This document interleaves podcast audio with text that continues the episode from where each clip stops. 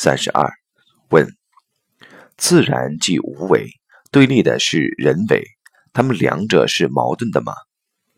答：讲道法自然，自然的反义词就是人为。实际上，人为的东西越多，离道的本源就越远，就越复杂，所以叫为学日益，为道日损。学就是知识信息的叠加。它变得越复杂，它离道就越远。为道日损，讲的是向道走是一步步做减法的。所以我们在现实的人生过程中，去发展科学技术，不断创造新的东西，实际它离我们内在简单的能量关系越来越远。这就是为学日益，它只是呈现了我们和内在连接的难度差异而已。